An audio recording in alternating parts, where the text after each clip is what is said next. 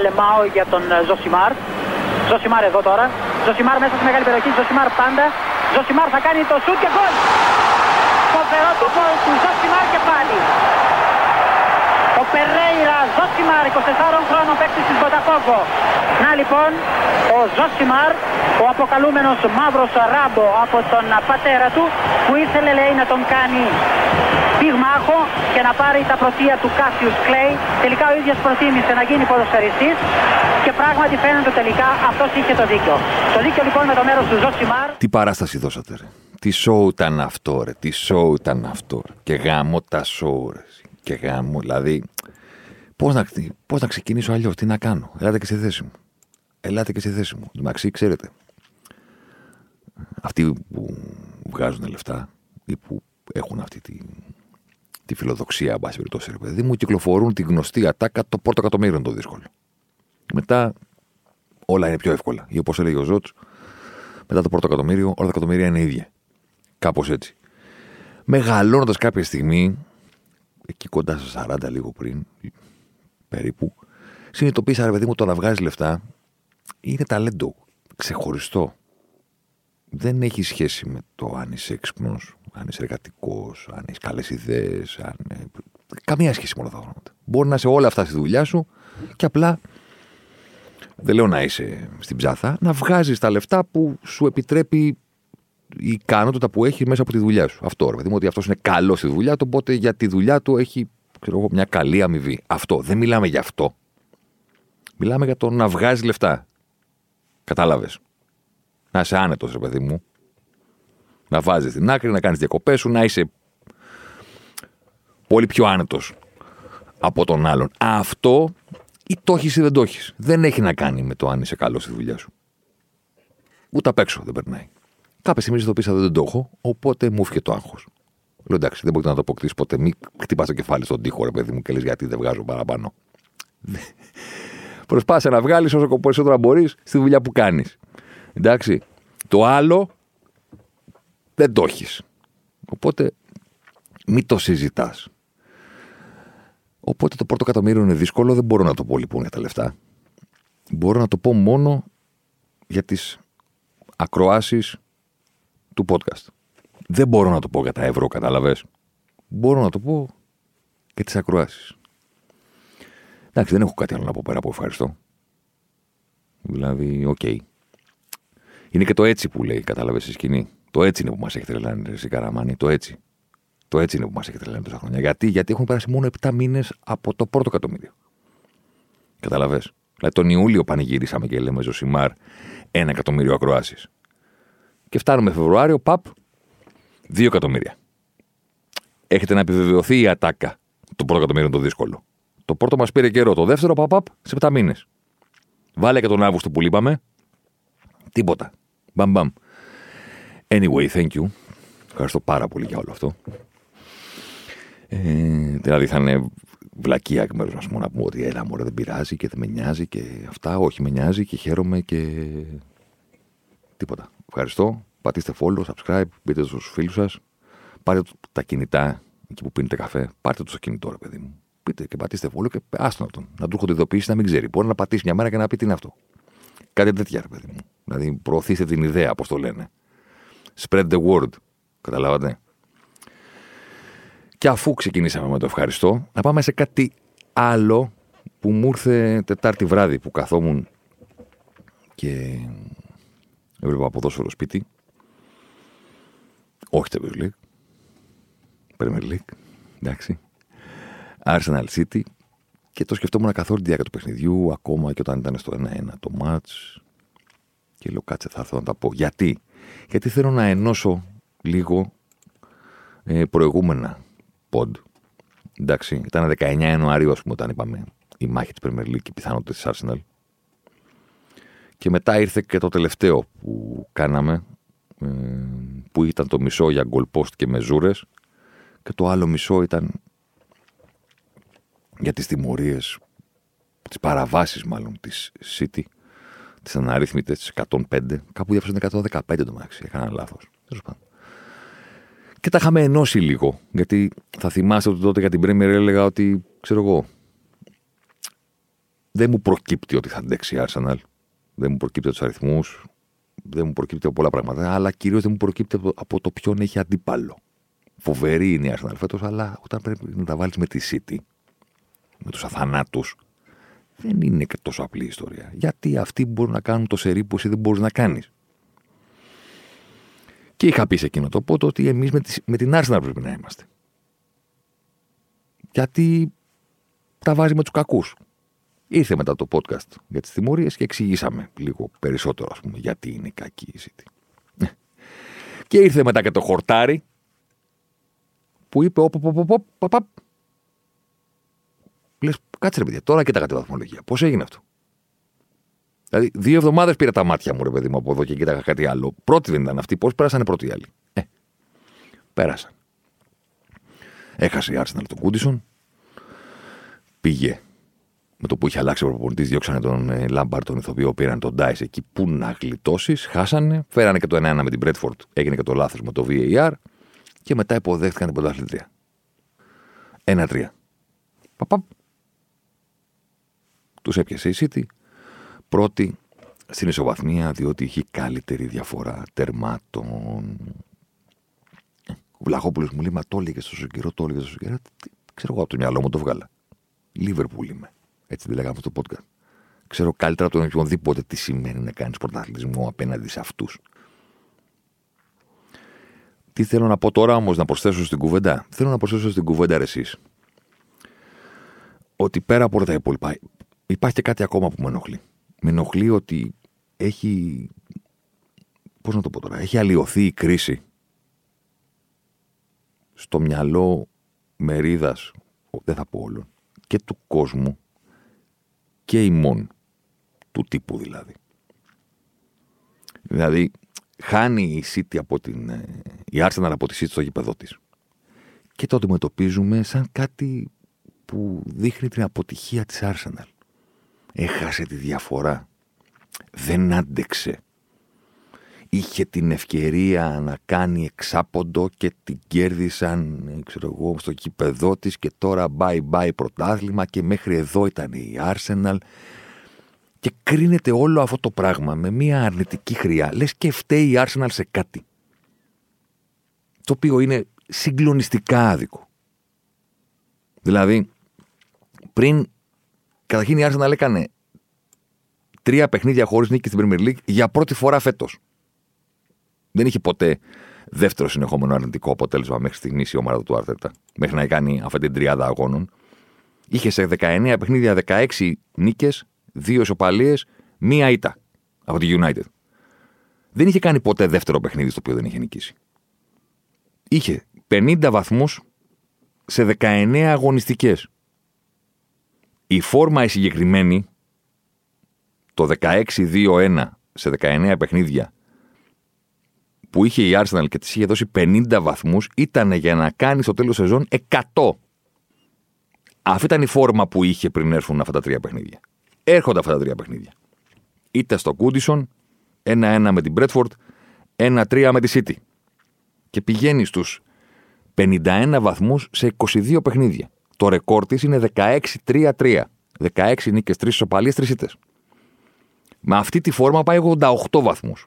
Έπεσε από τους 100, αν διατηρούσε αυτή τη φόρμα, ας πούμε, και παίρνει 2, κάτι βαθμούς σε όλα τα παιχνίδια.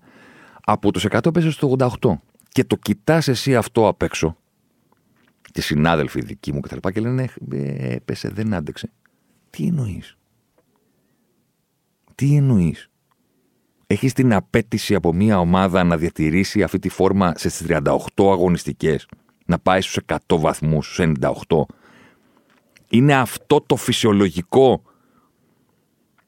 το οποίο περιμένεις να συμβεί και όταν δεν συμβαίνει για τρία παιχνίδια λες, Α, δεν άντεξαν. Ε, μέχρι εδώ ήταν. Και τους κατακρίνεις ότι τι; Ότι για σένα το φυσιολογικό ήταν να τα πάρει έτσι μέχρι, μέχρι το τέλος σεζόν. Από πού και πού όχι από πού που για την Arsenal τη συγκεκριμένη. Θα πάμε και σε αυτό. Από πού που γενικά. Πώς είναι δυνατόν να λες ότι απέτυχαν; Πώς είναι αποτυχία όταν είχαν 50 βαθμούς σε 19 παιχνίδια; Το φυσιολογικό για σένα θα ήταν αυτή τη στιγμή, δηλαδή στα 22 παιχνίδια, να έχουν 56, ας πούμε. Να πηγαίνουν για παραπάνω από του 100. Δεν είναι φυσιολογικό αυτό. Με κανένα τρόπο. Και δεν είναι αποτυχία τους. Δεν είναι αποτυχία ούτε που έχασαν την City και δεν είναι αποτυχία ούτε που έκαναν αυτά τα τρία παιχνίδια που δεν. Έχασαν στον Κούντισον, οκ, okay, μπλέξανε με τον Ντάι τώρα και τις τις ατανόγορε, ας πούμε, αυτές της Everton. Με την Bradford ένα-ένα έγινε τεράστιο λάθος με το VAR. Τους ζήτησαν συγγνώμη, χαμός κτλ. Και, και με την City τι. Με τη City τι. Τι παίζουν με τους αθάνατους. Παίζουν με την πιο πετυχημένη ομάδα της Premier τα τελευταία 10 χρόνια. Ποιο είναι το πρόβλημα, ας Περίμενες ότι η Arsenal από πού και ως πού είναι εκτός Champions League τόσα χρόνια; Κάνει φέτος μια εκπληκτική σεζόν και τη δείχνει με το δάχτυλο και λες: ε, δεν αντέξανε. Ποιος; Η εδεκάδα του Ζιτσέγκο 26, Γκάμπριελ 25, Σαλίμπα 21, το Μιγιάσου 24. Περπατά το Μιγιάσου στον δρόμο. Είναι και, έχει και φράτζα και αντάβκες. Δηλαδή, περιμένεις ότι το, το, το, Μιγιάσου θα κερδίσει τη City. Ο Έντεγκαρντ είναι 24, ο Σάκα είναι 21, ο Ενκετιά παίζει είναι 23, ο Ζεζούς που πήραν μεταγραφές έχει παίξει 14 παιχνίδια βασικός, έχει παίξει περισσότερα ο άλλος. 23. Ο Μαρτινέλη είναι 21. Ο Βιέρα που μπήκε αλλαγή είναι 22. Περίμενες αυτοί να μην κάνουν λάθη και τους κρίνεις που δεν μπορούν να κερδίσουν τους άλλους που κλέβουν. Θέλω να πω ή να το ξαναπώ, εν πάση περιπτώσει, ότι δεν λέω ότι κάθε φορά που κερδίζεις η City δεν πρέπει ποτέ να τη χειροκροτάμε. Γιατί γι' αυτό. Δεν έχει συμβεί αυτό καταρχήν. Βάζει τον γκολ Αγουέρο και μένει στην ιστορία τον γκολ που πήρε την Premier League. Δεν είπε κανένας speaker. Α, φοβερή στιγμή, αλλά κοίταξε να δεις, αυτοί κλέβουν. Καμία σχέση. Δεν λέω ότι πρέπει την ομάδα του Guardiola, Sony και Ντε κάθε φορά να τη συζητάμε από αυτό το πρίσμα. Α τη συζητάμε για τα κατορθώματά της, το ποδόσφαιρο που παίζει, το Χάλαν που έχει βάλει 26 γκολ στο ποτάλιμα πώ έχει βάλει. Κουτουλού, κουτουλού, κουτουλού. Για τους άλλους είναι άδικο. Να προσπαθούν να πετύχουν κάτι το οποίο δεν θα έπρεπε κανονικά να είναι σε θέση να το διεκδικήσουν. Δεν θα έπρεπε η Άρσα να είναι τόσο ψηλά. Έχει κάνει υπέρβαση. Και αντί να τη λέμε μπράβο, την κρίνουμε και τώρα που έπεσε. Α, εκεί βρίσκω το πάρα πολύ άδικο. Το έβρισκα όταν συνέβαινε για τη Λίβερπουλ. Ναι, βεβαίως. Δεν γίνεται. Δεν γίνεται μια ομάδα να προσπαθεί να νικήσει τους άλλους με τον τρόπο της να φτάνει στο 98-97 και να λέτε χάχα. Το καταλαβαίνω να το κάνετε οπαδικά. Ότι εγώ δεν κοίταξε να δεις την αντιπάθω τη Λιβερπούλ, οπότε χάχα. Αλλά για την προσπάθεια των παικτών και του προπονητή δεν είναι για να τους δείχνεις με το δάχτυλο. Είναι για να τους χειροκροτάς μέχρι να σπάσουν τα χέρια σου. Αυτοί αξίζουν τον μπράβο. Γιατί είναι συγκλονιστικά δύσκολο να πας στον ένα βαθμό διαφορά όταν παίζεις με τους άλλους. Πρέπει να νικήσεις όλα τα παιχνίδια. Είναι, είναι ασύλληπτη η, η απέτηση. Και έχασε το, το πρωτάθλημα την πρώτη φορά η Liverpool ξέρω, με το κλοπ, επειδή είχε φέρει ένα 0-0 στο Κούντισον. Και εκεί νομίζω πέρασε πρώτη η City και δεν ξανά έχασε. Έκανε 14 παιχνίδια, 14 νίκες, νομίζω τέλειωσε το πρωτάθλημα, κάτι τέτοιο. Επειδή έφερε 0-0 στο Κούντισον. Βγήκε δύο φορές τα τέτοια χάσα. Σαλάχ τρει, δεν πλάσαρε καλά, φύσαγε εκείνη την ημέρα που λέγει και ο κλοπ. Και έμεινε 0-0. Για αυτό το 0-0 δηλαδή, εσύ λες, ε, δεν αντέξανε μόνο. Sorry, αλλά αυτό είναι το πιο άδικο από όλα. Από το να παίρνει η City όλους τους παίκτες και όλους τους τίτλους και να παριστάνουν και όλα του νο... τίμιους και τους νόμιμους, το χειρότερο όλων δεν είναι ότι οι άλλοι δεν παίρνουν αυτό που δικαιούνται, είναι ότι δεν παίρνουν καν το credit. Το οποίο θα έπρεπε να μπορούμε να τους το δώσουμε. Γιατί στο φινάλε δεν είμαστε εμείς που ελέγχουμε τους λογαριασμούς και τα οικονομικά δεδομένα. Δεν μπορούμε να κάνουμε κάτι. Δεν μπορούμε να σταματήσουμε όλη αυτή την, την παρατυπία, για να μην την πω παρανομία, να μην την πω κάτι χειρότερο. Δεν μπορούμε να κάνουμε κάτι σε αυτό. Ωραία. Το να τους να λέμε δεν αναγνωρίζω το πρωτάθλημα γιατί το πήραν εκλέγοντα και πάλι δεν είναι σωστό εκ μέρους μας. Σε καμία την περίπτωση. Τουλάχιστον, τουλάχιστον αυτούς που τα βάζουν έστω για μισό πρωτάθλημα. Έστω για μισό πρωτάθλημα. Με τη μηχανή των άλλων. Εντάξει. Ένα χειροκρότημα να τους το δίνουμε. Δηλαδή τον έβλεπα τον Αρτέτα στο τέλος βημάτιζε στον πάγκο στο ένα τρία, ας πούμε, να, να, να, να, πεθάνει από το στεναχωρίο του. Και λέει: Κοιτά, να δεις τώρα αυτός ο τύπος, ας πούμε, έδωσε στην Arsenal title challenge που κανένας δεν περίμενε. Έχει φτιάξει αυτή την ομάδα που έχει όλο το μέλλον μπροστά της. Έχει βάλει θεμέλια για να γίνει η Arsenal κάτι σοβαρό μετά από πάρα πολλά χρόνια. Για πρώτη φορά με την εποχή του Βενγκέρ. Και του λένε, ε, ήρθε ο Κουαρτιόλα και ένα τρία και είδες τα λάθη στην άμυνα. Είναι δίκαιο αυτό. Δεν είναι, πάρτε το αλλιώς. Έχω να πω. Και πάμε παρακάτω. Πάμε στα καινούργια. Κωνσταντέλιας ή για τους φίλους Ντέλιας όπως τον είπαμε πριν από κάποια πόντ. Έχω ξεδερλαθεί, όπως καταλαβαίνετε. Έχει ξεδερλαθεί όποιος τον παρακολουθεί. Θέλω να έτσι σκέφτομαι να δει τι συμβαίνει. Καταλαβαίνω ότι στο ελληνικό ποδόσφαιρο βλέπουμε την ομάδα μας οπότε τον αντίπαρτο τον βλέπουμε μόνο όταν παίζουμε μαζί του ή όταν ενδιαφερόμαστε για το σκορ. Αλλά κοιτάμε το σκορ. Τι έκαναν οι άλλοι δεν το βλέπουμε το μάτς, παιδί μου. Κατάλαβες. Έχουμε και άλλες δουλειές. Δεν ξέρω πόσοι μη παοκτσίδες έχουν πάρει χαμπάρι. Γιατί ποδοσφαιριστή μιλάμε. Δεν ξέρω πόσοι μη παοξίδες έχουν καταλάβει ότι ο Πάοκ έχει ένα ποδοσφαιριστή τον οποίο θα συζητήσουμε και γιατί είναι εκπληκτικό, αλλά και γιατί ανανέωσε το συμβόλαιό του τώρα. Το επέκτηνε μάλλον για να είμαστε πιο έτσι, σωστοί. Μιλάμε για έναν τύπο ο οποίος αξίζει όλο το hype του κόσμου γιατί λίγους μήνες πριν γίνει 20, το Μάιο αν δεν κάνω λάθος, γίνεται 20 χρόνων μικρός, το παιδί κάνει πράγματα που δεν θα έπρεπε να κάνει. Και δεν θα έπρεπε να κάνει σε οποιαδήποτε ηλικία. Ξέρετε, υπάρχει αυτή πάντα και στον τύπο και στον κόσμο. Η παγίδα του, ξέρεις, είναι μικρός πόπο και να μεγαλώσει. Έχω διαβάσει αρκετές έρευνες ανθρώπων έτσι που ασχολούνται με το κομμάτι των analytics, παύλα μεταγραφών, παύλα πόσα δίνουμε για παίχτες και το πώς να. και αυτή είναι η ουσία του Moneyball, το να ξοδεύεις σωστά τα χρήματά σου. Που έλεγε ρε παιδί μου ότι υπάρχει πάντα στο μυαλό των ομάδων που πληρώνουν πάρα πολλά για έναν 20χρονο, έναν 19χρονο, έναν 21-22, ότι ναι, μεν τον ακριβοπληρώνουμε, αλλά τον παίρνουμε και 22 που είναι τόσο καλός, φαντάσου πόσο καλύτερος θα γίνει τα 26. Αυτή η τελευταία φράση θα έπρεπε να λέγεται, σύμφωνα με τις συγκεκριμένες μελέτες, λιγότερο στη ζωή. Στο ποδόσφαιρο. Δεν είναι δεδομένο ότι κάποιος που είναι καλός στα 21 θα γίνει πολύ καλύτερος στα 26. Μοιάζει λογικό την ώρα που το εξτομίζεις, μοιάζει πάρα πολύ λογικό στα αυτιά εκείνου που το ακούει ή στα μάτια του όταν το διαβάζει, δεν είναι κανόνας. Δεν είναι κανόνας. Οπότε δεν είναι το αμάν Παναγία μου τι θα γίνει ο Κωνσταντέλιας όταν θα είναι 25. Μπορεί να είναι ίδιος. Το θέμα είναι ότι αυτό που είναι στα 20 είναι παραπάνω από εξαιρετικό ακόμα και αν ήταν 25. Ακόμα και αν τον λέγανε Κωνσταντελίνιο και τον είχε φέρει ο Πάο από τη Βραζιλία, ξέρω από τα, φάδι, τα, τα βάθη του Αμαζονίου, ας πούμε. Εντάξει. Και ήταν παλιά ο Λίνο και τώρα ο Κωνσταντελίνιο. Ακόμα και έτσι, ακόμα και 25χρονο να ήταν, που δεν θα τον βλέπαμε σαν ταλέντο, και πάλι το πακέτο του είναι πολύ πολύ υψηλών προδιαγραφών. Και μπορώ να σας το εξηγήσω πάρα πολύ έτσι, απλά, νομίζω, και αυτά θέλουν, ξέρετε, τα γραφήματα, τα ωραία που κάνουμε εδώ, όπτα graphics και τέτοια, σπορ 24 κτλ, κτλ, κτλ. Αλλά δεν είναι κάτι τρομερό, μπορούμε να το κάνουμε και τώρα. Θα σας εξηγήσω πολύ γρήγορα, ας πούμε, τι συμβαίνει. Ο Κωνσταντέλια αυτή τη στιγμή μα έχει κάνει ψιλοκακό μάτι στην Τρίπολη στους αριθμούς του και έχουν πέσει σε. Αν την κάναμε την κουβέντα πριν από δύο εβδομάδες, τρεις, ήταν λίγο πιο πάνω, αλλά δεν έχει καμία σημασία. Ο Κωνσταντέλιας είναι στην top ε, δεκάδα των δημιουργών του πρωταθλήματος σταθερά. Από την αρχή. Ήταν ψηλοπέμπτος, τώρα είναι 8ο, ας πούμε. Εντάξει. Δηλαδή, τι, πόσες ευκαιρίες φτιάχνει ανά παιχνίδι. 2,7 πρώτος Χάμες Ροντρίγκες. Λογικό. Ο Χάμες είναι. Ποιος θα είναι πρώτος. Εγώ. Ζήφκοβιτς 2,20. Μαντσίνη 2,1. Μανού Γκαρσία 2,1. Ο Τωράλ του Όφη που κάνει φοβερά πράγματα 2, κάτι.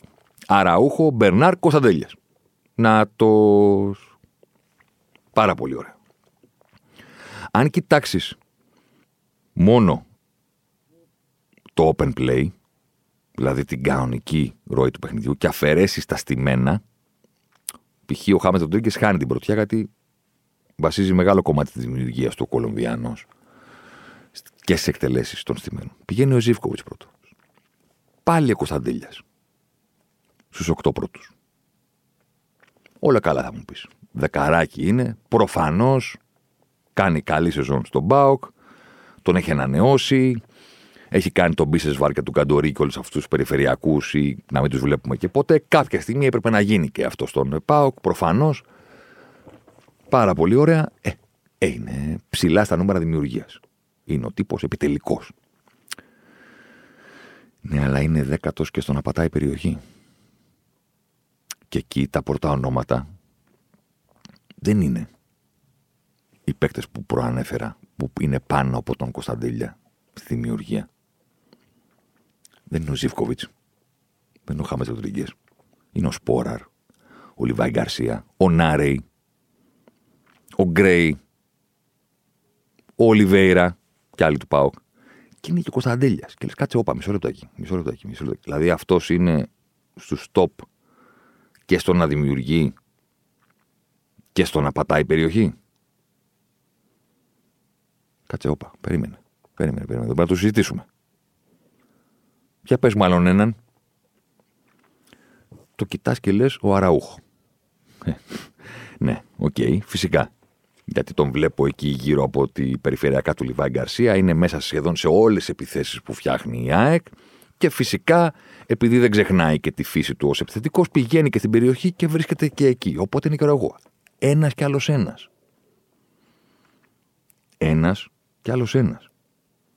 Δεν είναι πάρα πολύ απλό, ξέρετε να είσαι και στη δημιουργία, να είσαι και στην περιοχή.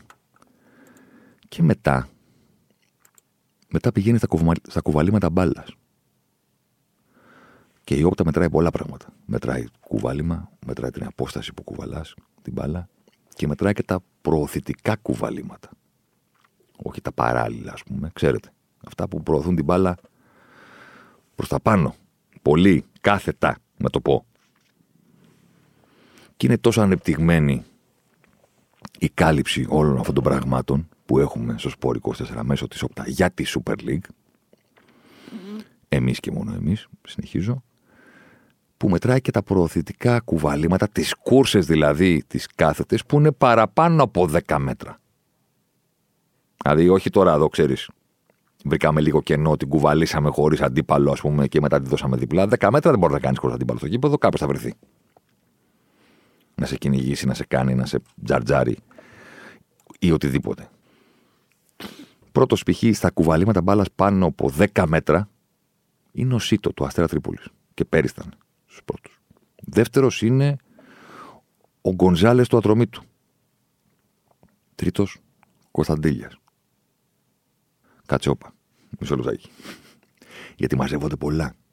Τι θέλω να πω; Θέλω να πω ότι στα κουβαλήματα αποσιάζουν από τις πρώτες θέσεις οι ποδοσφαιριστές που βγάζουν μάτια από τις μεγάλες ομάδες στις υπόλοιπες κατηγορίες. Γιατί; Ε, γιατί πού να την κουβαλήσουν τη ρημάδα που τους περιμένουν οι άλλοι; Μέσα στη μεγάλη περιοχή να μην δουν. Είναι εκεί. Θέλω να πω η ΑΕΚ είναι εκεί. Ποιος να την κουβαλήσει από την ΑΕΚ; Τον έχει τον αντίπαλο και τον χτυπάει. Άσε που δεν παίζει έτσι η ΑΕΚ. Δηλαδή θέλω να πω δεν βασίζεται στο κουβαλάει κάποιος την μπάλα. Υπάρχουν, υπάρχει πίεση, τα έχουμε πει.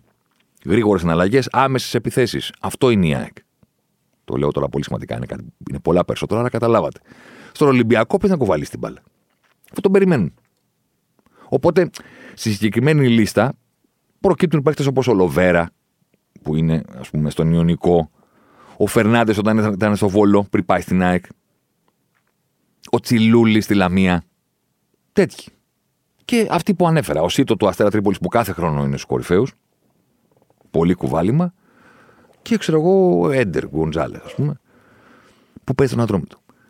Ναι, αλλά ο Κωνσταντέλια είναι και σε αυτούς. Μοναδικ, μοναδικός εκπρόσωπος των μεγάλων ομάδων στη συγκεκριμένη λίστα.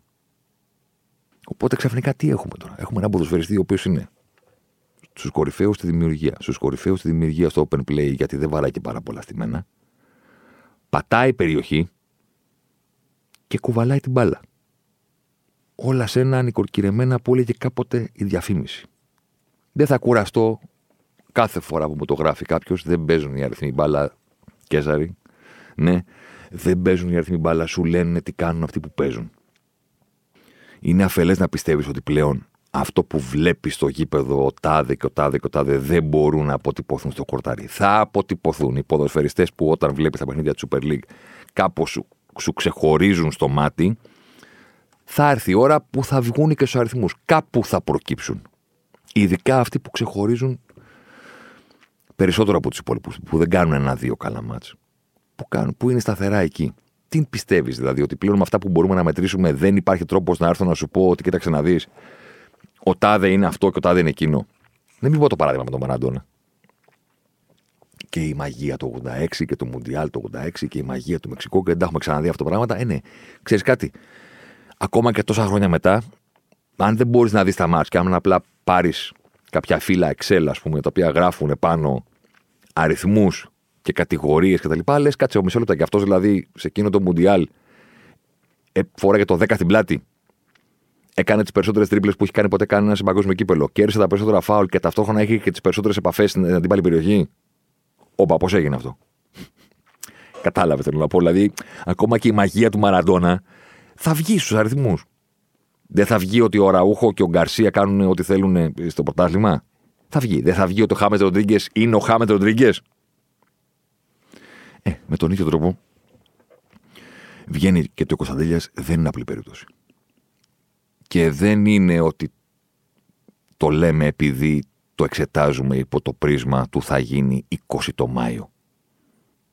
Και 25 να ήταν, είναι μεγάλα τα νούμερα του. Για να πάμε και σε κάτι άλλο, υπάρχει αυτό που λέγεται open play involvement, ας πούμε. Η συμμετοχή σε τελικές, στο open play μόνο. Βγάζουμε. Καλά, προφανώς βγάζουμε πέναλτι, πάντα τα βγάζουμε τα πέναλτι, αλλά βγάζουμε και τις τιμένε φάσεις, εκτελέσεις, αυτά κτλ. Τα βγάζουμε όλα αυτά. Και τι λέει η Όπτα, λέει ότι μπορούμε να μετρήσουμε πόσες τελικές κάνει το open play κάθε παίχτη. Ένα. Δύο, να μετρήσουμε πόσες φορές δίνει την μπάλα σε κάποιον για να εκτελέσει, πόσες ευκαιρίες δημιουργεί δηλαδή, πάλι μόνο στο open play. Και τρία, να μετρήσουμε το build-up.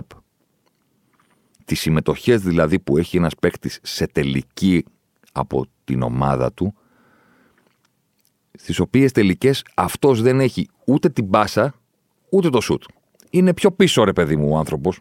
Γιατί να μην τον μετρήσουμε κι αυτόν; Δηλαδή, ο Ινμπομ Χουάνκ είναι από τους πρώτους. Δεν θα έπρεπε να έχουμε να βρει έναν τρόπο να τον βγάλουμε και αυτόν ψηλά, ότι να, ορίστε κύριε, τι κάνει. Μπράβο. Έχουμε λοιπόν αυτό. Και μετράμε τον Εμβιλά, που είναι από τους κορυφαίους συγκεκριμένο, τον Πέρες και τον Χουάνκ οι οποίοι δεν θα βγουν ψηλά στα σούτα ένα αγώνα με τίποτα. Δεν θα βγουν ψηλά στη δημιουργία ευκαιριών γιατί δεν είναι αυτοί που δίνουν τελικά την μπάσα για να έρθει τελική. Να όμως που άμα τα προσθέσεις όλα μαζί, βγαίνει ο Χουάν, ξέρω εγώ, και είναι έκτος συνολικά στο πρωτάθλημα. Πέντε τελικές ένα παιχνίδι προκύπτουν από τα πόδια του Χουάνκ. Αυτές που κάνει ο ίδιος, που είναι μία το μάτς, αυτές που δίνει την πάσα σε κάποιον, άλλη μία, ναι, αλλά έχει και τρεις που είναι πίσω που είναι στο build-up. 3,2 έχει ο Εμβιλά. 3 ο Σιμάνσκι, 3,20 πάλι 2,2 ο Πέρες. Χρήσιμο, χρήσιμο. Πρώτος, ας πούμε, σε ο Αραούχο. Άμα τις προσθέσει όλου μαζί. 6,6. Δηλαδή, OK. Okay. Δεύτερος Λιβάι Γκαρσία. Τρίτος Χάμες Ροντρίγκες. Μαντσίνη, Πινέδα, Παπ Κωνσταντέλιας. Και τι άλλο κάνει; Η Όπτα να σας πω. Α, βέβαια, έχουμε εδώ πολύ ωραία πράγματα. Έχει και το εξής. Ότι αφού σου λέει μετράμε όλα αυτά, να μετρήσουμε λίγο και το αποτέλεσμα στα expected goals. Δηλαδή, αν προσθέσουμε τις τελικές που κάνεις, τις πάσες που δίνεις για να γίνει τελική, αλλά και τη συμμετοχή σου στο build-up και μαζέψουμε όλα αυτά τα expected goals στα οποία έχεις συμμετοχή, πάντα στο open play, Ποιος είναι ο μέσος όρος σου; Ανά 90 λεπτά σε αυτό που ονομάζεται expected goals chain, δηλαδή όλη την αλυσίδα. Και την τελική, και την πάσα και τελική, και το build-up. Πρώτος, Σέρχιο Αραούχο. Δεύτερος, Λιβάη Γκαρσία. Τρίτος, Γιάννης Κωνσταντήλιας. Με μικρή απόκληση, παρακαλώ. 0,66 ο Ραούχο, 0,63 ο Γκαρσία, ο Λιβάη, 0,62 ο κύριος Κωνσταντέλιας. Που σημαίνει ότι αν βλέπετε όλα τα παιχνίδια του ελληνικού πρωτάθληματος και την ώρα που έχει στημένο βάζετε πατατάκια και σηκώνεστε να πάρετε κάτι από το ψυγείο και βλέπετε μόνο το open play, οι τρεις πιθανοί ποδοσφαιριστές για να περάσει μπάλα από τα πόδια τους με οποιοδήποτε τρόπο, είτε τελική είτε πάσα, είτε να χτίσουν μια επίθεση για να καταλήξει μπάλα στα δίχτυα, είναι πιο πιθανό να, να δείτε αυτό να συμβαίνει όταν συμμετέχει. Ο Αραούχο, ο Λιβάη και οι δύο στην ΑΕΚ, και στις περισσότερες φάσεις είναι και μαζί, το καταλαβαίνετε. Και τρίτος, ένας 19 στα 22 Κωνσταντέλια για τους φίλους Ντέλιας. Οπότε όχι, δεν είναι απλή περίπτωση ποδοσφαιριστή. Αυτό που θέλω να προσθέσω είναι ότι πριν από δύο χρόνια έκανα παρόμοιες συζητήσεις για έναν άλλον. Τον κύριο Τζούλη. Που κι αυτός έκανε πράγματα εκείνη τη χρονιά που στα νούμερα ήταν. Φαινόταν ότι δεν είναι φυσιολογικό να είναι και στα expected goals και στις expected assists ψηλά και να πατάει περιοχή. Υπήρχε ένα πακέτο που το βλέπει. Πιο πλήρες είναι τώρα του Κωνσταντέλια, αλλά και του Τζόλι δεν ήταν αμεληταία ποσότητα. Γιατί το λέω, γιατί ρε εσείς πρέπει κάποια στιγμή αυτή η αιμορραγία του ελληνικού ποδοσφαίρου με τους Έλληνες ποδοσφαιριστές να σταματήσει. Αυτή η ευκολία με την οποία και εμείς και ο κόσμος λέει κατευθείαν με το που ακούει καλά λόγια για έναν Έλληνα ποδοσφαιριστή πω, πω, πω, πόσο θα τον πουλήσουν. Πρέπει κάποια στιγμή να σταματήσει αυτό. Δεν λέω να μην πολιθεί κανένας. Δεν λέω να κάνουμε ένα νόμο περίεργο, ας πούμε, που θα λέει ότι δεν μπορεί να βγείτε από τη χώρα, λες και είμαστε, ξέρω εγώ, σε παλιές εποχές, ας πούμε, άλλων καθεστώτων. Δεν μιλάμε γι' αυτό. Μιλάμε για το ρε παιδί μου ότι να φύγεις κάποια στιγμή. Μην είναι πρώτα για πολλούς λόγους. Μην είναι πρώτον για να μην κοπεί η καριέρα σου στη μέση. Γιατί ο κύριος Τζόλι τώρα αυτή τη στιγμή είναι πολύ πιο κάτω η παικτική του αξία από αυτή που ήταν. Και δεν είναι επειδή ο ίδιος χειροτέρεψε σαν ποδοσφαιριστής. Είναι επειδή σταμάτησε να παίζει. Δεν υπάρχει τίποτα χειρότερο σε αυτήν την ηλικία. Κάθονται λένε όλοι και λένε που σε ποια ομάδα να πάει, ε, ποιο πρωτάθλημα του ταιριάζει και κάτι τέτοιες βλακίες. Οι ποδοσφαιριστές σε αυτή την ηλικία πρέπει να πάνε εκεί που θα παίζουν. Τελεία. Να φύγει, λέει, γρήγορα από τον Μπάουκ, λέγανε για τον Τζόλι, ξέρω εγώ, για τον Γιανούλη ή για τον οποιονδήποτε, γιατί ε, εδώ που μένει χειροτερεύει και θα πάει και θα βελτιωθεί. Όχι, όχι. Μπορεί να μείνει εδώ και όσο παίζει θα βελτιωθεί. Και να σου πω και κάτι, θα βελτιωθεί ίσως και περισσότερο στο ελληνικό πρωτάθλημα, γιατί θα υπάρχουν περισσότερες απαιτήσεις. Γιατί ένα κακό αποτέλεσμα σημαίνει μια εβδομάδα γκρίνιας. Αν παίζεις στον Πάο, αν παίζεις στον Ολυμπιακό, αν παίζεις στην Άκη, αν παίζεις στον Παθναϊκό, παίζεις στον Άρη. Να νιώσεις σημαντικός, να καταλάβεις, να περάσεις όλο αυτόν τον κύκλο της εμπειρίας όχι μόνο μέσα στο χορτάρι το πώς υποδέχομαι την μπάλα και το να μην κάνω αυτή την μπάσα. Δεν μιλάμε μόνο για αυτό. Μιλάμε για το να μάθεις να χειρίζεσαι τον εαυτό σου σαν επαγγελματία. Δεν είναι απλό πράγμα στα 19-20. Να κάνεις τα λάθη σου, να ξενυχτήσεις, να πλακώθει με ένα προπονητή και μετά να καταλάβεις ότι είχες εσύ το άδικο. Όλα αυτά είναι καλύτερο να συμβούν εδώ. Έχουμε πολλά προβλήματα στη χώρα. Μεγάλη τοξικότητα, γήπεδα, χουλιγκανισμό, χίλια πράγματα μαζί σας. Καμία αντίρρηση.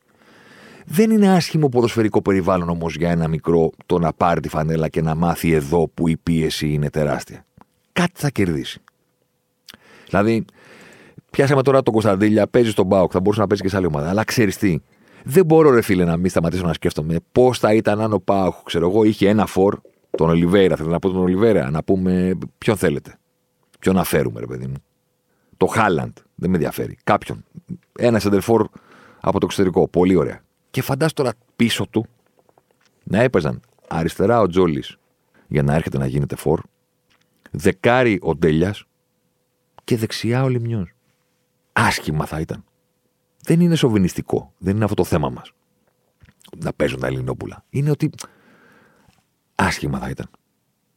Κάποια στιγμή θα γκρίνιαζε η Τούμπα και θα λέγανε να φέρουμε ένα Βραζιλιάνο παιχταρά γιατί ο Λημνιός δεν κάνει. OK, okay, να έρθει, αλλά να είναι στην ομάδα. Να έχει μείνει μέχρι και ο Πέλκας, ρε παιδί μου, και να είναι πλέον αναπληρωματικός. Που θα έρχεται από τον πάγκο, γιατί έχει βγει ο Κωνσταντέλιας που είναι καλύτερό του και, και είναι και επιτελικό ο Πέλκας. Ποτέ δεν ήταν ένα μαμούνι που πήγαινε στην περιοχή και στον κόλλ ήταν, ας πούμε. Μ' άρεσε να τον βλέπω, αλλά θέλω να πω δεν ήταν παίχτη που θα κάνει τόσο πολλά πράγματα στο κήπεδο. Έτσι νομίζω, εν πάση περιπτώσει και να έχει μεγαλώσει ο Πέλκας, παιδί μου, και να είναι ο παλιός το παοκτσάκι που τρελαίνεται, ας πούμε, και τα λοιπά, και θα έχει και τους άλλους υπό την προστασία του. Και ξαφνικά, ξέρω εγώ, θα είναι μια ομάδα που θα έχει δύο χαφάρες από το εξωτερικό στο κέντρο. Μια σεντερφοράρα και άλλη μία στον πάγκο, ας πούμε, να, να αλλάσσονται στην κορυφή της επίθεσης και τι παίζουμε 4-2-3-1. Ωραία. Στα περισσότερα παιχνίδια, όχι σε όλα, δεν λέω να υπάρχουν μόνο αυτοί. Τζόλι αριστερά να έρχεται σαφόρ, Κωνσταντέλιας επιτελικός και δεξιά λιμιός να δίνει το πλάτος να κάνει το εξτρέμ. Δηλαδή λέμε δεν βγάζουμε. Βγάζουμε. Υπομονή δεν έχουμε. Υπομονή δεν έχουν και οι παίχτε που έχουν το μάνατζερ που του λέει: Πού να πας εδώ, θα σου βρω εγώ πρόταση. Σε πάω εκεί, θα σε πάω από εδώ, θα σε πάω από εδώ. Πάει ο παίχτη. Ούτε έτοιμος είναι ποδοσφαιρικά. Ούτε έτοιμος είναι ψυχολογικά. Εκεί είναι ένας ακόμα παίχτη. Αρχίζει τα τηλέφωνα, δεν με βάζουν, δεν με κάνουν. Και του λέει: Άλλο εντάξει, το συμβόλαιο σου πάθασε, το δεν σου σε βάζουν. Προσπάθησε λίγο περισσότερο κι εσύ. Διακόπτονται καριέρες, ξεκινάνε από την αρχή. Με αφορμή το Κωνσταντήλια θέλω να το πω, όχι για να κακίσω τον Μπάουκ ή τα συγκεκριμένα παιδιά. Απλώς γιατί το σκεφτόμουν, ας πούμε, ερχόμενος για το πότ και λέω: Κοίτα να δεις, ρε φίλε. Θα μπορούσε. Δεν λέω κάτι περίεργο. Καλά, δεν σου λέω να ήταν και ο Γιάννουλης από πίσω. Να έρχεται. Κάποια στιγμή είχα συναντηθεί με έναν από τους παλιούς του 4, ας πούμε. Μιλάγαμε προφανώς για ποδόσφαιρο με τις ώρες. Και κάποια στιγμή συνειδητοποίησα, ρε παιδί μου, ότι ήθελε διαρκώς την κουβέντα να την πάει εκεί και τελικά κατάλαβα ότι είχε δίκιο. Και μου είχε πει κάτι που δεν είχα μετρήσει. Μου είχε πει ρε παιδί μου ότι εντάξει πέρα από τα υπόλοιπα, ότι μας νοιάζει το ελληνικό ποδόσφαιρο, η εθνική ομάδα να έχει Έλληνες παίχτε και όλα αυτά. Μου λέει αυτό που δεν καταλαβαίνουν και οι μεγάλοι, δεν καταλαβαίνετε και εσείς μου λέει δημοσιογράφοι, είναι ότι ο Έλληνας μαζεύει συζήτηση. Σας κάνει καλό. Το τι εννοείς, ρε παιδί μου. Μου λέει ρε παιδί μου τα βάζετε όλοι με τον Τζαβέλα. Ο Τζαβέλας μου λέει παράγει συζήτηση. Θα πάει άλλο στο κήπο να τον δει, να τον βρει, να πάρει τηλέφωνο και να πει δεν αντέχω να τον βλέπω στην ομάδα. Δεν θα συμβεί αυτό με τον ξένο. Θα έρθει, θα φύγει μέχρι εκεί. Προκαλεί κουβέντα το να υπάρχει ο Έλληνας στο κήπο. Και θετική. Βρήκαμε ταλέντο φοβερό και μπράβο κύριε Τζόλι και κύριε Τσιμίκα. Παρένθεση, δεν εννοώ να με φύγει ο Τσιμίκα θα πάει τη Λίβερπουλ. Εντάξει. Αυτή η μεταγραφή δεν μπορεί, δεν μπορεί να την μπλοκάρεις. Αλλά ακόμα και αυτός έφυγε στα 24-25. Θέλω να πω, έγινε κάτι προηγουμένως. Αυτή η βιασύνη στα 20 δεν βγάζει πουθενά. Κλείνει η παρένθεση. Και μου λέει εσύ, μου λέει, Έπαιζα και εγώ ποδόσφαιρο, παίζαν όλοι οι υπόλοιποι. Λένε τώρα ο Μπουχαλάκης, ο Κουρμπέλης, μαζεύουν όλη την κρίνια. Μου λέει ακόμα και αυτό. Καλό είναι. Είναι ένα σημείο αναφοράς, ρε παιδί μου. Βρίζει ο άλλος τον Μπουχαλάκη, βρίζει τον Κουρμπέλη. Μετά του κλείνει το στόμα ο Κουρμπέλης, του κλείνει το στόμα ο Μπουχαλάκης, τσακώνονται. Υπάρχει μια ολόκληρη συζήτηση. Δεν θα γίνει αυτή η συζήτηση, μου λέει, για, για τον ξένο που είχε έρθει το προηγούμενο καλοκαίρι. Δεν προλαβαίνει να αποκτήσει αυτή τη σχέση γύρω του. Το μόνο που θα πούνε είναι δεν μας βγήκε αυτός, να πάρα πάρα με έναν άλλον δεν θα, δεν θα, δεν θα έχει συνέστημα αυτή η κουβέντα από πίσω. Ο Έλληνας μου λέει προκαλεί συνέστημα.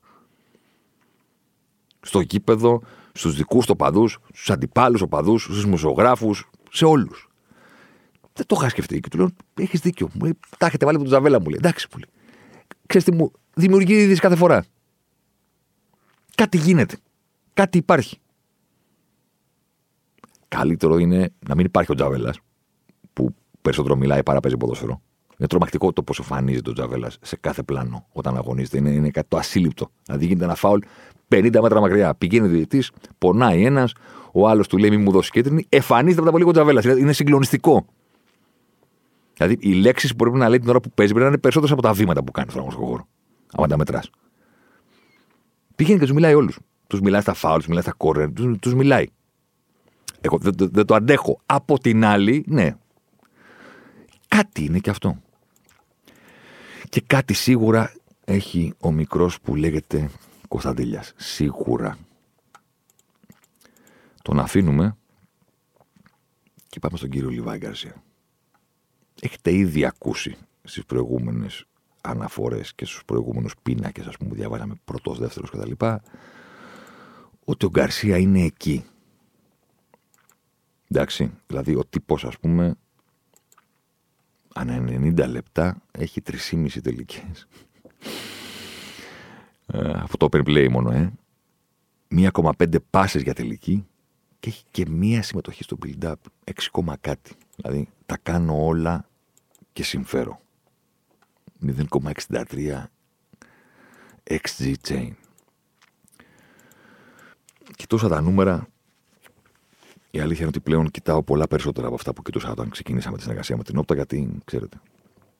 Κάθε χρόνο θέλω να προσθέτω και κάτι, ανακαλύπτω και κάτι που δεν είχα πάρει χαμπάρι, βρίσκω τον τρόπο να το κάνω καλύτερα. Είπα, είναι μια διαδικασία. Την απολαμβάνω. Εντάξει. Παιδιά, ο τύπος δεν είναι ότι είναι πρώτος στις ενέργειες στη μεγάλη περιοχή. Είναι πρώτος. Εντάξει. Δεύτερος είναι ο Σπόραρ. Στο ποτάσμα αυτή τη στιγμή. Τρίτος είναι ο Νάρεϊ. Τέταρτος ο Αραούχο. Πέμπτος ο Γκρέι.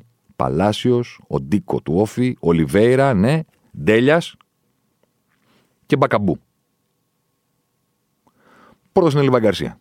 OK, okay, κάποιος θα ήταν πρώτος. Δεν είναι η πρωτιά. Το θέμα είναι ο μέσος όρος. Παιδιά, ο Λιβάι Γκαρσία έχει μέσο όρο αυτή τη στιγμή στο πρωτάθλημα 8,4 ενέργειες στην αντίπαλη περιοχή ανά 90 λεπτά. Ο δεύτερος έχει 5,6. Ο τρίτος έχει 4,8. Δεν είναι ότι είναι πρώτος. Είναι ότι είναι. Πώς το έλεγε η Μαντόνα, This used to be my playground, δεν υπήρχε ένα τραγούδι, ε. Που ήταν σε αυτήν την ταινία με τον Μπρένταν Φρέιζερ όταν ήταν μικρός, ε. This used to be... Κάτι τέτοιο. Έχει κάνει την περιοχή, ρε παιδί μου, την παιδική του χαρά. Πώς το λένε, Kindergarten. Το πιο δύσκολο σημείο στο γήπεδο για να βρεθείς, για να κουμπίσεις την μπάλα, για να την κρατήσεις, για να κάνεις πάσα, για να κάνεις τρίπλα, για να κάνεις σουτ. Το φρούριο που φυλάνε όλοι οι αντίπαλοι. Ο Λιβά Γκαρσία μπαίνει μέσα και λέει τι αυτό είναι; Εδώ; Βοηθιέται από την ΑΕΚ, προφανώς, η οποία είναι και αυτή πρώτη σε αυτή την κατηγορία. Αλλά και η ΑΕΚ βοηθιέται από εκείνον, ο οποίος είναι τσίτ κανονικά. Το 8,4,6 δηλαδή είναι 8,5 ας πούμε. Μπορεί κάποιος να το συγκρίνει και με τα νούμερα από το καλοκαίρι του 19 που έχουμε την όπτα. Εδώ να καλύπτει. Δεν υπάρχει ποδοσφαιριστής που να έχει παίξει πάνω από 1100 λεπτά σε μία σεζόν. Κανένας. Και να έχει μέσο όρο παραπάνω από 6. Κανένας. Δηλαδή ο Ελαραμπή του 21-22 είχε 5,9. Ο Τζόλης, το 2021 που σας λέω ότι ήταν μεγάλα τα νούμερα του μικρού και δεν έπρεπε να φύγει, είχε και αυτός 5,9, 5,92. Ο Λιβέιρα στην ΑΕΚ το 2021 5,7. Ο Λιβέιρα στην ΑΕΚ το 19-20 5,5. Ελαραμπή στον Ολυμπιακό 2021 5,3. Τέτοιοι παίχτες. Και τα νούμερα είναι εκεί. Ο Κρμέντσικ, ας πούμε, του Πάοκ, το θυμάστε αυτό το, το βουνό αυτό εκείνο, σαν μενίρ που ήταν μπροστά. Εντάξει, είχε παίξει μόνο χίλια λεπτά και είχε προλάβει να κάνει 6,5. Αν έπαιζε παραπάνω, θα έπεφτε τα νούμερα του. Είναι, έχεις και αυτό το πλεονέκτημα να παίξεις λίγο και έχεις κάνει και κάποιες καλές συμμετοχές ως αλλαγή. Ανεβαίνει μέσος όρος. Ο Χασάν, ας πούμε, που τον έβαζε αλλαγή Ολυμπιακός, θυμάστε, και ήταν εκεί σαν, σαν στύλος της ΔΕΗ, ας πούμε, στην περιοχή είχε το 2021 σε 1050 λεπτά πόσα είναι, 6,48. OK. Okay. Παιδιά, ο Λιβάι Γκαρσία έχει 8,46. Είναι αδιανόητο το νούμερο. Δεν μπορεί να συγκριθεί με τίποτα. Ο οποίος κάνει 3, κάτι τελικές, 3,4 τελικές εντός περιοχής ένα παιχνίδι. Μόνο εντός περιοχής. Θυμάμαι, έψανα να βρω να το είχα κάνει και tweet κιόλας κάποια στιγμή τότε που έκραζα την ΑΕΚ και το ποδόσφαιρο που παίζανε η Χιμένεθ και η Καρέρα και όλοι αυτοί. Μην παρεξηγηθώ, δεν είχα προβλέψει ότι αυτό θα γίνει φορ. Σαν αυτόν που βλέπουμε τώρα στα γήπεδα. Καμία σχέση. Μην, ε, δεν θέλω να πάρω credit που δεν μου ανήκει. Αλλά θυμάμαι να, τσακ, να μιλάω με τον Τζάρ και του λέω εσύ, δεν γίνεται αυτός ο ποδοσφαιριστής να τελειώνει τη σεζόν με, μια γκολ και με, με ένα γκολ και μία assist. Δεν γίνεται. Και ξαναλέω, δεν το έλεγα προβλέποντας ή απαιτώντας να γίνει στην ΑΕΚ αυτό που γίνεται τώρα. Αλλά ρε παιδί μου, υπήρχαν κάποια προσόντα. Υπήρχε μια ικανότητα με την μπάλα σε συνδυασμό με ταχύτητα, σε συνδυασμό με φυσικά προσόντα, τοποθετήσεις, πράγματα. Υπήρχε μια ικανότητα και έλεγες, παιδί μου, πώς παίζεται ποδοσφαιρό έτσι που αναγκάζεται τους ποδοσφαιριστές να τελειώνουν, να μαρκάρουν 90 λεπτά; Είτε τον λένε Λιβάγια που έπρεπε να παίζει αριστερά και να γυρίζει πίσω. Να σε λένε Λιβάγια Γκαρσία να παίζει δεξιά και να σου λένε πίσω, πίσω να μαρκάρεις. Και να σου λένε ποιο να μαρκάρω; Με ποιον παίζουμε, με την Παρσελώνα, με τη μεικτή εξοχήνων. Ποιοι έχουν έρθει και θα παίξουμε. Και... Ποιον να μαρκάρω; Γιατί πρέπει να μαρκάρω και να μην παίξω επίθεση; Γιατί δεν είμαστε στο μισό του γηπέδου πάνω από τσέντα και είμαστε στο δικό μας μισό. Ποιο, με ποιον παίζουμε; Και φυλαγόμαστε τόσο πολύ. Ήρθε αυτός ο, ο Άγιος άνθρωπος Αλμίδα, ο Άγιος,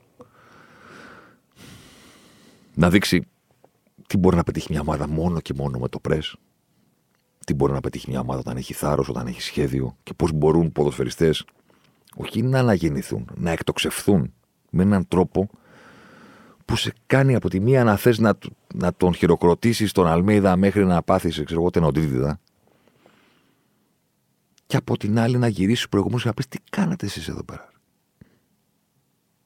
Τι κάνατε εσείς εδώ. Ρε; Τι ποδόσφαιρο είναι αυτό που παίζατε. Και λέγατε δεν μπορείτε να παίξετε και καλύτερο. Και σας πιστεύανε κιόλας. Σας χειροκροτάγανε κιόλας. Ε, πώ να παίξει με αυτό το υλικό; Ρε, προσπάθησες να παίξεις.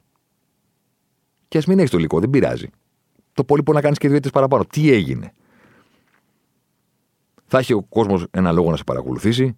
Θα έχουν οι παίκτες σου χίλιους λόγους να παίξουν για σένα. Και θα βγουν και τρεις ποδοσφαιριστές.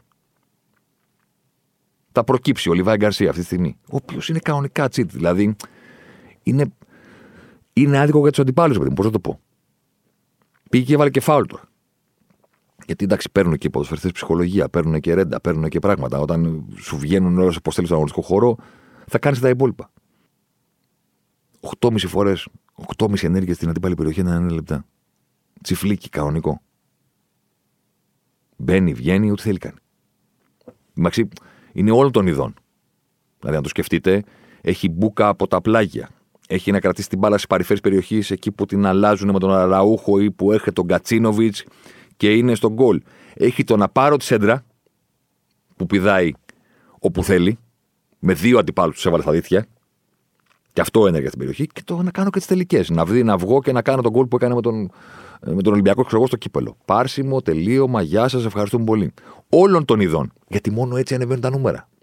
Και ακριβώς έρχομαι να πω στο φινάλε να τα εμπιστεύεσαι τα νούμερα, γιατί όλα αυτά που βλέπετε τα συγκεντρώνουν. Και δεν μπορεί ένας ποδοσφαιριστής με ένα μόνο προσόν, μονοδιάστατο, ακούνητος να κάνει αυτό το νούμερο. Για να κάνεις αυτό το νούμερο σημαίνει ότι κάνεις, είσαι καλός σε πάρα πολλά πράγματα. Και να λοιπόν που προκύπτει το ρημάδι στον πίνακα. Και δεν είσαι μόνο πρώτος, είσαι πρώτος με μια επίδοση που δεν έχει ξαναγίνει στο συγκεκριμένο πρωτάθλημα τα τελευταία από το καλοκαίρι του 19. 20, 21, 22, τρία πρωταθλήματα. Πάμε για 23, τέσσερα πρωταθλήματα. Δεν το έχει ξανακάνει κανένας άλλος. Πώς λοιπόν δεν βγαίνει στα νούμερα το τι κάνουν οι παίχτες στο χορτάρι; Και του Κωνσταντέλια βγαίνει το πλήρες πακετό. Και θα κουβαλήσω την μπάλα και θα φτιάξω ευκαιρίες και θα μπω περιοχή γιατί την κολλάω στο πόδι μου και έχω μπουκα, έχω τρίπλα και θα κάνω πατήματα αριστερά-δεξιά και θα πατήσω περιοχή για να κάνω και τελειώματα. Και είχα γράψει το, το κείμενο στο Σπόρ 24 με τίτλο Ο Κωνσταντέλιας είναι πολύ καλύτερος από ό,τι νομίζεις πριν βάλει τα γκολ στη λεωφόρο στο κύπελο. Ότι μην κοιτάτε που δεν έχει γκολ. Δεν υπάρχει, είναι θέμα χρόνου. Όταν βρίσκεσαι εκεί και εκτελείς, θα πάει μπαλά μέσα κάποια στιγμή. Δεν υπάρχει περίπτωση. Ξεχάστε το. Σαν πρόβλημα ότι δεν έχει γκολ, αφού είναι εκεί και εκτελεί ο άνθρωπος. Και οι εκτελέσεις του είναι καλές. Τις βλέπω. Στο γράφημα ξέρω από πού εκτελεί. Το βλέπω ότι είναι στις παρυφές ανάμεσα στη μεγάλη και στη μικρή περιοχή. Θα πάει μπάλα μέσα, μην ανησυχείτε. Δεν πάει κανένα πρόβλημα. Το πλασί στην Τρίπολη το είδες. Από δεξιά που την τσιμπάει και η μπάλα σκάει στο χορτάρι και αρχίζει να γυρίζει προς τα μέσα και δεν του πήγε μέσα για, για, για, για τόσο. Anyway. Κάναμε Παρασκευή πόντ, τι να κάνουμε. Χθες κάπως μας πήγε ανάποδα το πρόγραμμα. Α υποθέσουμε, πείτε εσείς ότι γιόρταζα τα 2 εκατομμύρια. Εντάξει, ας πούμε ότι έγινε αυτό και γι' αυτό δεν βγήκε το πόντ. Ότι υπήρχε hangover και την επόμενη μέρα. Ήθελα να τα πω αυτά για την Arsenal, να τα βγάλω από μέσα μου. Ήθελα να σε εξηγήσω τι πακέτο είναι αυτό που έχει ο Κωνσταντέλια και γιατί δεν παίζεται ο Λιβάη Γκαρσία με κανέναν τρόπο. Και το μόνο που πρέπει να συζητάμε για εκείνον είναι να τσακωνόμαστε αν αυτός βοηθάει την ΑΕΚ επειδή είναι τσιτ ή αν η ΑΕΚ του Αλμέδα που παίζει ένα ποδόσφαιρο που δεν υπάρχει στην Ελλάδα τον βοηθάει να ανεβάσει τα νούμερα του. Το πρώτο νομίζω ότι ισχύει περισσότερο από το δεύτερο. Λίγο στη συγκεκριμένη περίπτωση του ποδοσφαιριστή. Και δεν είναι καν ο MVP του πρωταθλήματος, εγώ να σας πω. Αλλά για όλα αυτά έχουμε χρόνο, θα τα πούμε μετά το τέλος της κανονικής περίοδου, τότε που θα μπούμε να σφαχτούμε όλοι μαζί για το τι θα γίνει στα playoff. Ξανά σας ευχαριστώ κατά 2 εκατομμύρια. Δεν ξέρω πώς το έχετε κάνει αυτό. Θα ζητήσω μια έρευνα από την όπτα να τα δω μπροστά μου να δω τι ακριβώς συμβαίνει. Να είστε καλά.